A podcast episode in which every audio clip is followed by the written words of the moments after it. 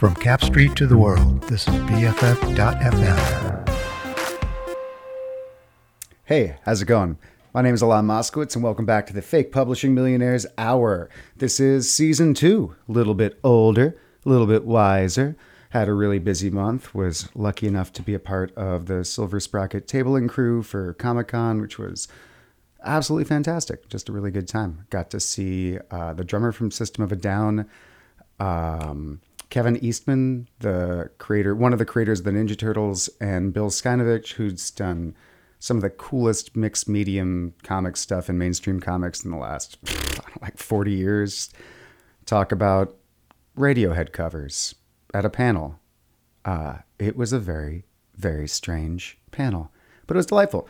And um, I wound up reading the new Fight Club, newer, I guess from like 2017 uh, Fight Club 2 by Chuck Palahniuk uh, for Dark Horse. If you haven't read it, it's uh, it's weird, but it has a lot of that mixed medium sort of stuff going for it. Uh, the uh, you know put a band aid on the page and then scan it uh, on on top of the art, or the textures are gorgeous. And I mean, there's a really great Bill Sienkiewicz book for art called Elektra Assassin that's during a time period where uh, it's written by Frank Miller when he was on a roll before he started just publishing hateful things and saying hateful things and being a real shithead.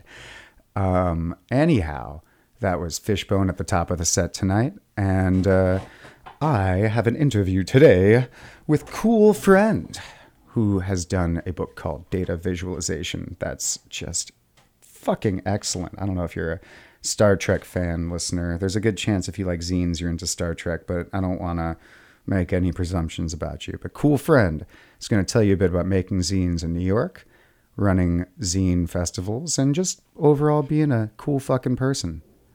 A cool friend, if you will. That was cheesy. I'm going to play the interview. Cool Friend, your new book is called Data Visualization. Yes, that's right. It is a uh, anthology of single panel uh, gag strips that are kind of all uh, plays on on his name being Data. So they're all they're all puns. So we've got uh, first one is is a working with big data. It's got you know and, and uh, Geordi standing at a at a little control panel and oversized data standing behind him. Um, that was kind of the a one-off gag that just kind of set off the rest of them. The ideas kept flowing, so uh, kept working on them, and once I had a nice, sizable collection of them, uh, I had the idea to kind of throw them all together and, and make a little object out of them. But it's like an activity book. Yeah, the strips in there, and then as you go through, there's like a word search and kind of little puzzles. There's a uh, Mad Libs and a you know spot the difference with uh, with data and lore next to each other in there. I felt like it was like I wanted to add something that might be a little bit more fun, you know, than just kind of looking at the comics that you can, you know, look at through your screen or whatever, find online.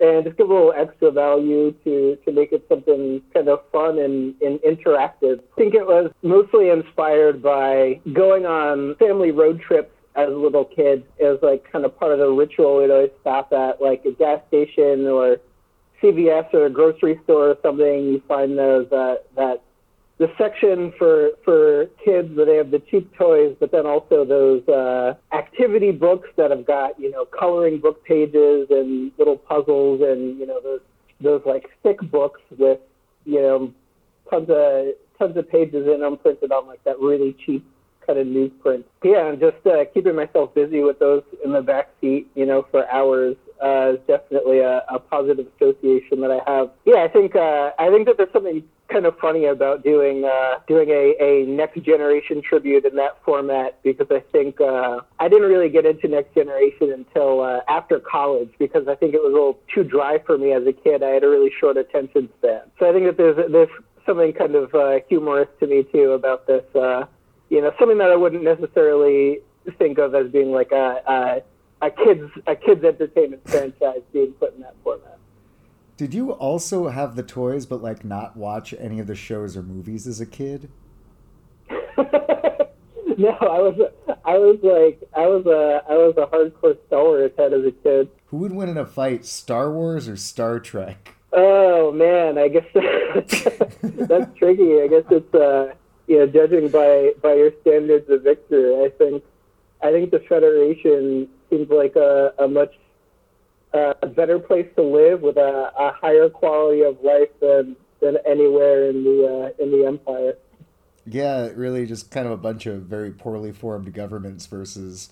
Well, also like yeah, I'll take, I'll take the post scarcity economy. Thanks. I mean, but they are kind of like weird space colonists, you know, like they go around and impose their worldview, however vaguely like socialist, but still like I don't know, they, they've got opinions. They Yeah. impose that on I think. I think that's like that's a it, it raises the question. I think is a lot is a lot harder than it might seem to answer. Of like, are they cops?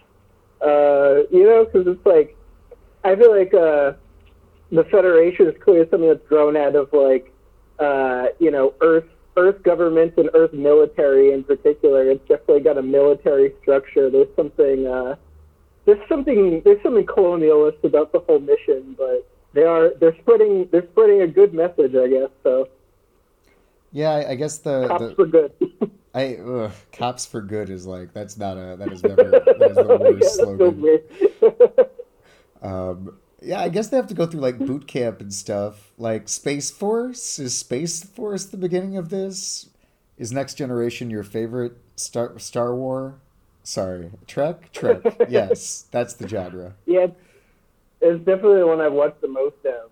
Um, yeah, maybe I've, I've maybe seen a, a a handful of episodes of original series, and I'm super interested in in all the uh, all the versions that came after Next Generation. But I feel like uh, you know I, I haven't I haven't like finished the whole series. I'm I'm amped to watch Picard, but uh, you know that's the goal that I set for myself. I think since I since I started rewatching it, or you know, other than being a kid, I've probably gone through it, you know, maybe four times without uh, without making it all the way. So that's my uh, that's on my my bucket list.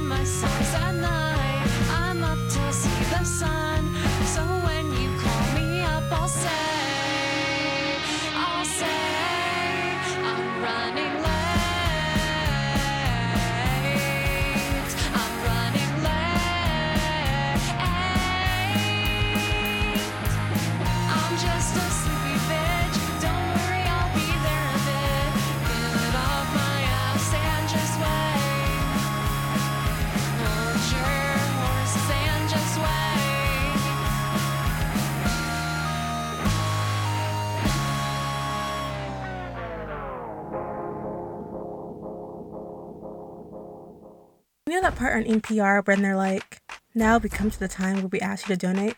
Well, this is like that, but short. Donate at bff.fm slash donate today. Hey, you are listening to the Fake Publishing Millionaires Hour, and we've got Cool Friend, the authentic, real cool friend, realcoolfriend.com, here to talk to you today. Here's part two of our interview. Yeah, I have a uh, an, a a master's in the science of publishing, uh, class of 2020. So that's, that's been a uh, it's been a, a great time to uh, to recently have taken on some some uh, student loan debt. Uh, is this the first publication that you've put out since 2020?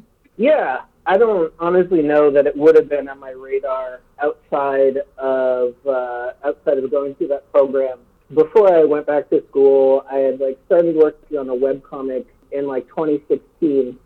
I think I got like maybe like eight or nine pages in. I was totally doing it a page a week, and you know, totally writing it as I was going. And uh, it was my first attempt, and I think that uh, I think that that caught up with me before too long. So other than that, I've kind of just done maybe more more self-contained kind of one-off. I think through going back to school, like I definitely came out of it uh, with the idea to to put together an anthology. Um, that was kind of the origin of wanting to print something. I also like I, I interned at uh, at Valiant Entertainment, um, that comics publisher. They do like the X-O Manowar and, and Bloodshot. Uh, I got a lot of really good advice, and, and one of the things that stuck with me was like, if you have the means to get people together and, and spearhead a project and put it out, that's uh, it's one of the best things that you can do um, to get out there and, and a better odds of getting a job. Uh, but I think after the pandemic hit, you know, I definitely took took a financial hit. I think my my network shrunk a little bit. Still wanting to put something out, I could have just uh, figured I could do something on my own. Where can I order a physical copy of Data Visualization? If you go to realcoolfriend.com, I've got a little section on there for uh, for data visualization. Where did you come up with the name Cool Friend? Instead of a band name, um, it was gonna be my uh, solo solo music music project. Uh, after like playing playing in bands through like high school and college, um, I kind of got a little bit more interested in like not gigging as much, but doing like a home recording, songwriting, uh, kind of studio singer songwriter kind of thing. That was what Cool Friend was supposed to be initially. the name comes from a uh, a friend of mine that I that uh, when he used to get mad at you, he had this kind of like passive aggressive catchphrase almost. and be like, "Wow, are you being such a cool friend right now?" So, uh, so I was totally uh, uh, reclaiming that, I guess. So you used to play with. Uh, we had Dennis Jones on the show. I want to say last season. I'm calling them seasons now when I take big breaks. Um, we had Dennis on last season, and you are uh, part of the big old octopus septet. Is that the right amount of? Yeah. people? The uh, the amazing octopus septet. Yeah. That's a super group from back east. yes, it would be uh, the the the best and brightest of who was interested. Being the best and brightest out of Westchester County, it's kind of like the X Men, right? E- exactly. Yeah. Yeah. Dennis was our Charles Xavier. oh man, I want to go to that fucking school. Fuck. Damn. And this is the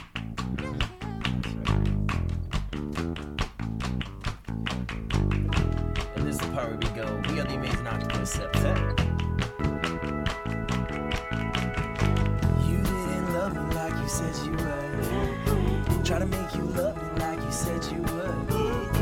Yeah, I didn't mess with that till I messed it up. Come on, baby, don't rock the boat, don't rock the boat. I rock this boat, say, Oh my calypso.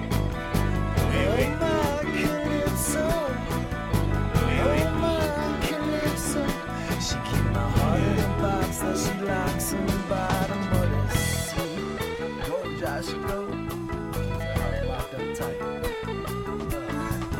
Yeah, whatever you say, but I guess it's always been like that. Just another day where I sit back and I take this crap. Yo, you know what I'm saying? Where it sounds too good, it's probably not true. Yeah, I know that way. The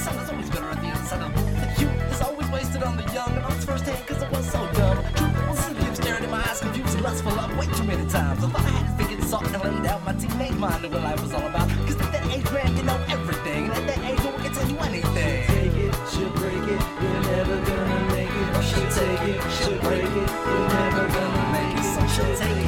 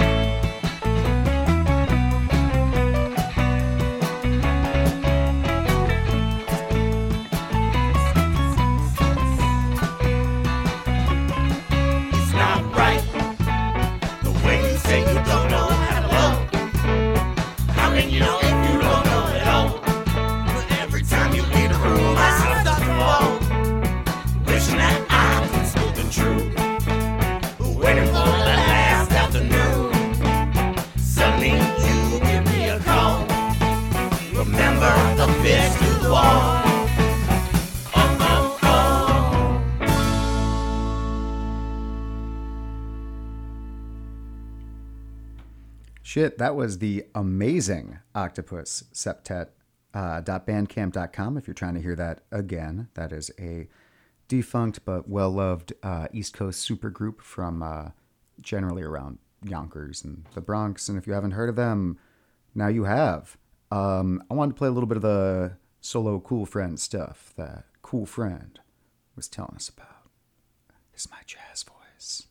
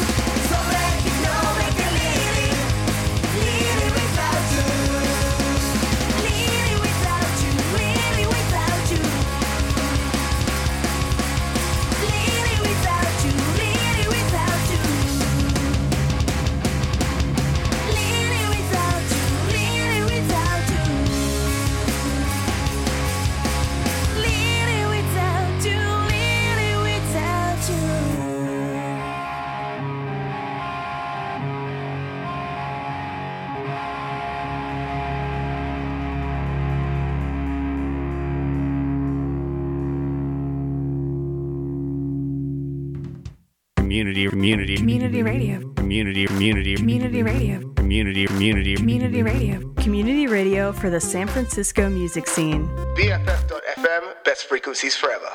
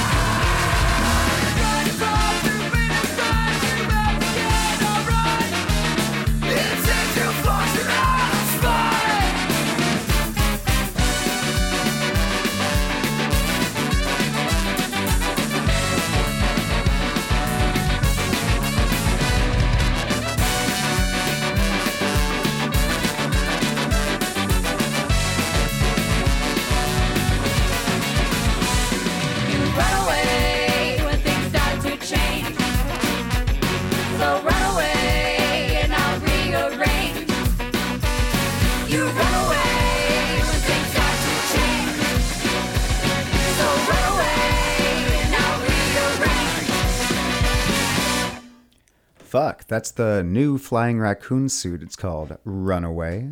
Uh, fuck, that drum fill in the beginning, right? Shit. Um, let's get back to our interview with Cool Friend. We're going to talk a little bit about the Punk Island Festival in New York City. past year uh, was my first time working with Punk Island um, in New York City. It's like a all day, all free music festival. Got in touch with the group there uh, about taking on the Zine Fest for this year, kind of organizing that, and that was uh, it was awesome. I didn't table. I felt like I kind of wanted to uh, focus on the, the organizing side instead of putting putting myself there for, for the first time around at least. But it was um, it was a really cool experience. It was like super hot the day that we did it. It was outdoors in uh, Maria Her- Hernandez Park in Bushwick. So we were definitely baking under the sun, but it was like a really cool, fun event. Um, I had some really fantastic artists uh, that I, you know, just kind of from the community that I was able to, to get to come out and table, sell some zines. It was an awesome day, just listening to music, chatting with people, selling zines, and uh, keeping the show going. That was a that was a really cool thing. Fuck yeah, I remember Punk Island. That's been going on forever. I always thought Punk Island was on like Randall's Island or something. 2019 was the last year uh, that they did it. Um, obviously, like COVID and everything coming back after the time off, they wanted to scale it down a bit. So it wasn't it wasn't as big of a lineup as it usually is. It was kind of like a, a you know testing the waters a little bit and getting back into it. But um, you know everyone everyone was really pleased with like the crowd that came out, the bands that came out, the the zinesters, and uh, there were like community organizations doing workshopping and all of it. It, it just ended up being I think perfect a perfect uh, reentry. Are you be running it again next year? Yeah, I think uh, I think everyone everyone's kind of been uh, taking a breather.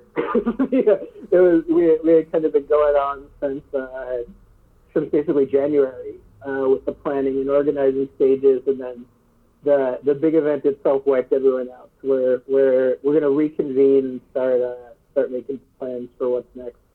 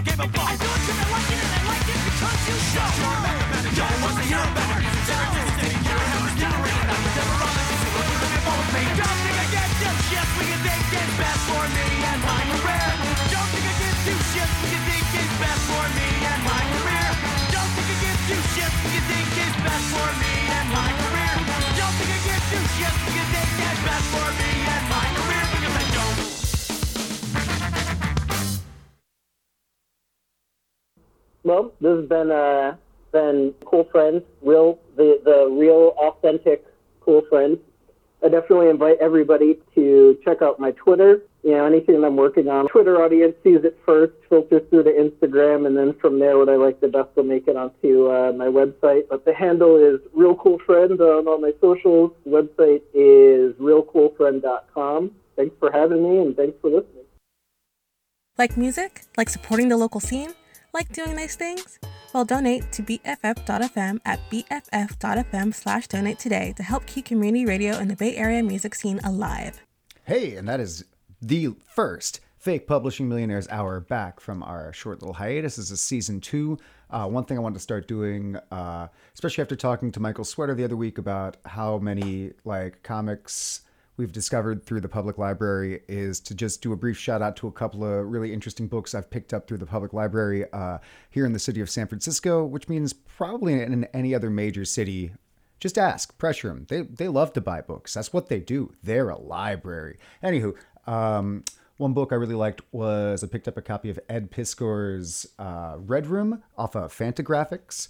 Uh, Ed Piskor in the past he had a Hip Hop Family Tree and X Men Grand Design, and uh, has a, a very specific uh, kind of retro style of uh, illustration, uh, very intentional, very stylized. And uh, Red Room is a horror comic, uh, a really graphic, gory horror comic about the competing groups that make snuff films that are funded and anonymously watched by millionaires and billionaires and the whole 1% across the internet. Um, and it exists as these chat rooms where you get to see the dialogue between these rich people and different various competing groups that uh, it goes into where they get the they they who they abduct off the street to do this stuff uh, uh, what kind of uh, costumes and people do it's it's it's very intricate and weirdly endearing. The characters are very well written and uh, it's uh, a lot of unsettling images very intentionally but it's done in a very kind of tales from the crypt kind of fashion. In fact there's uh,